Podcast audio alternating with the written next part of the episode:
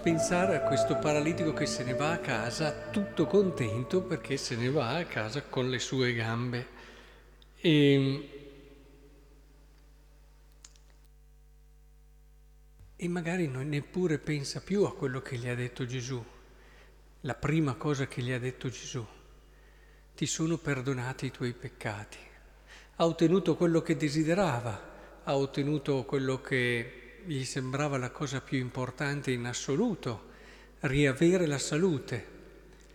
Eh, però è chiaro che qui invece non c'è paragone tra il primo regalo che Gesù gli ha fatto, il primo dono che gli è stato fatto, quello di essere perdonato dai suoi peccati, da quello che è stata la salute.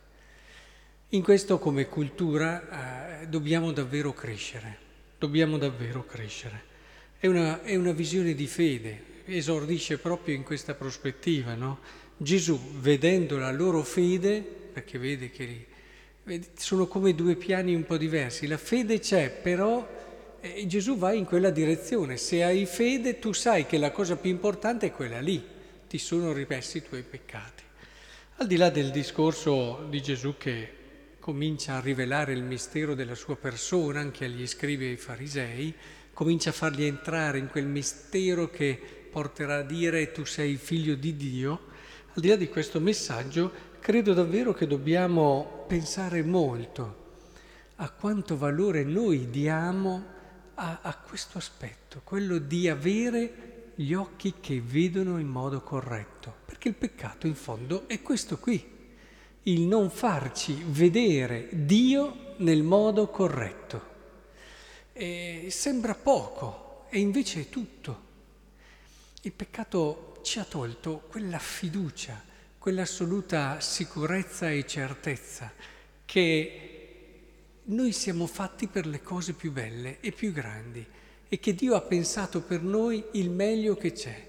Basta davvero che intervenga un problema di salute, basta che qualcosa non vada come ce lo aspettiamo e subito questa idea va in crisi perché Dio ci vuol bene solo nella misura in cui fa le cose come le desideriamo noi e come le vogliamo noi. Questo è quello che si pensa in generale.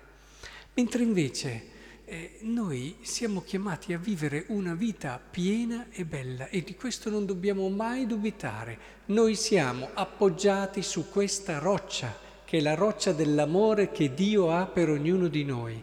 E nessuno ci sposterà, nessun imprevisto, nessuna sofferenza, nessuna prova può spostare questa roccia.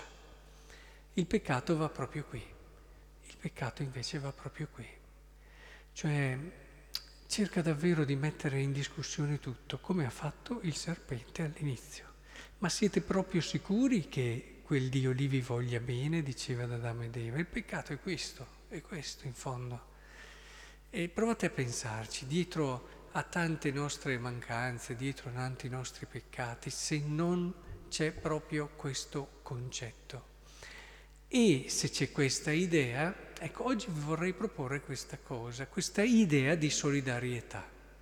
Perché vedete, la solidarietà per molti nasce da, chiamiamola in negativo, nel senso, guarda, questa persona sta male, almeno cerchiamo di condividere con lei e farla stare meno male e, e mettiamo in comune le cose. Questa diciamo è una visione anche molto umana di solidarietà.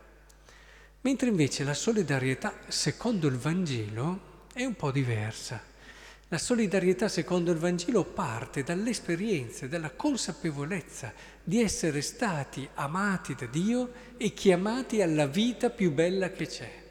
Ed è proprio da questa esperienza che io vivo su di me che allora sento il bisogno di far vivere una vita bella che mi è vicino.